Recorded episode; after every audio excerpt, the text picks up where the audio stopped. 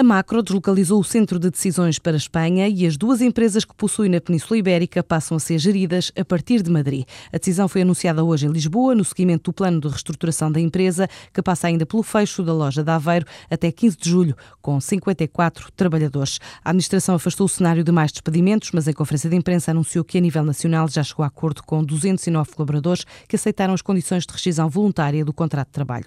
Até a final do ano, o cálculo é de dispensa de 328 pessoas pessoas.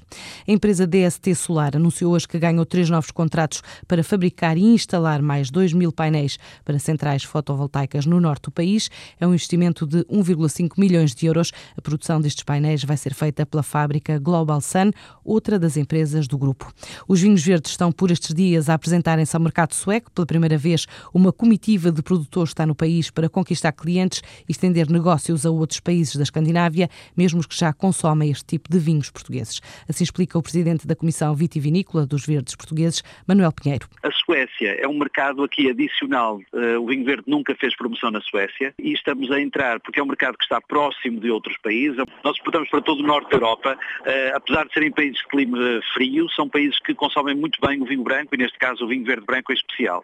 Eh, a Suécia tem dificuldades particulares porque é um país onde o vinho é importado e é transacionado pelo Estado, há um monopólio público no comércio de vinhos, mas é um país onde estamos a entrar com uma imagem especial do vinho verde, um vinho leve, com pouco álcool, algo que também, digamos, encaixa bem naquilo que são as preocupações do consumidor sueco, de pouco álcool e de poucas calorias.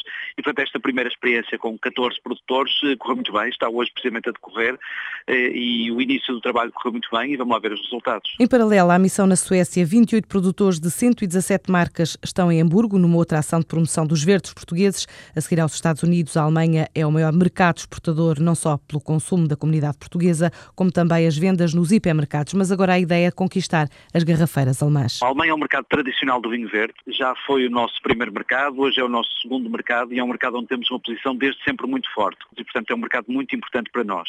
Nós temos um plano anual de atividades, agora estamos a fazer provas e demonstrações em Hamburgo, estivemos na Feira Provine, em Düsseldorf, e fazemos ao longo do ano eh, e, portanto, o que pretendemos é alargar a nossa presença. O vinho verde é grande na Alemanha, mas está sobretudo nas grandes superfícies comerciais. Pretendemos estar também nas garrafeiras, ou seja, valorizar mais o vinho verde e por isso também neste grupo foram 28 produtores, mais de 100 marcas, mas foram muitos pequenos produtores e pequenas quintas do vinho verde. São vinhos, portanto, de maior valor, pequenas produções e, portanto, nos querem ajudar a subir um pouco o segmento de valor do nosso negócio na Alemanha. Os vinhos verdes vendem cerca de 2 milhões de litros por ano para a Alemanha.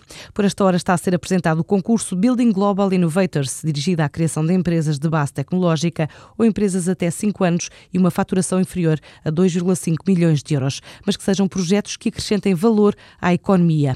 Os apoios financeiros podem ir até 1 milhão de euros para as quatro startups vencedoras, explica assim Gonçalo Amorim, o diretor do Programa de Inovação do MIT em Portugal. É um prémio financeiro que pode ascender a 1 milhão de euros anualmente para quatro empresas, quatro startups. Eh, não têm de estar constituídas à data da, da, candidatura, mas o prémio é atribuído a uma empresa que se venha a constituir no processo de seleção. Metade deste prémio, deste 1 milhão de euros, é atribuído numa fase de seleção para executar um conjunto de atividades. Atividades estas que, que acrescentem muito valor à empresa. O capital, portanto, depois pode ser duplicado mediante um cumprimento de um conjunto de objetivos que são estabelecidos em negociação entre a empresa, a empresa a criar ou já estabelecida, que esteja a concurso, e o, os organizadores. É uma apresentação que está a acontecer no Instituto Pedro Nunes, em Coimbra, considerada a maior incubadora de empresas do centro do país. As candidaturas estão abertas até meados de maio.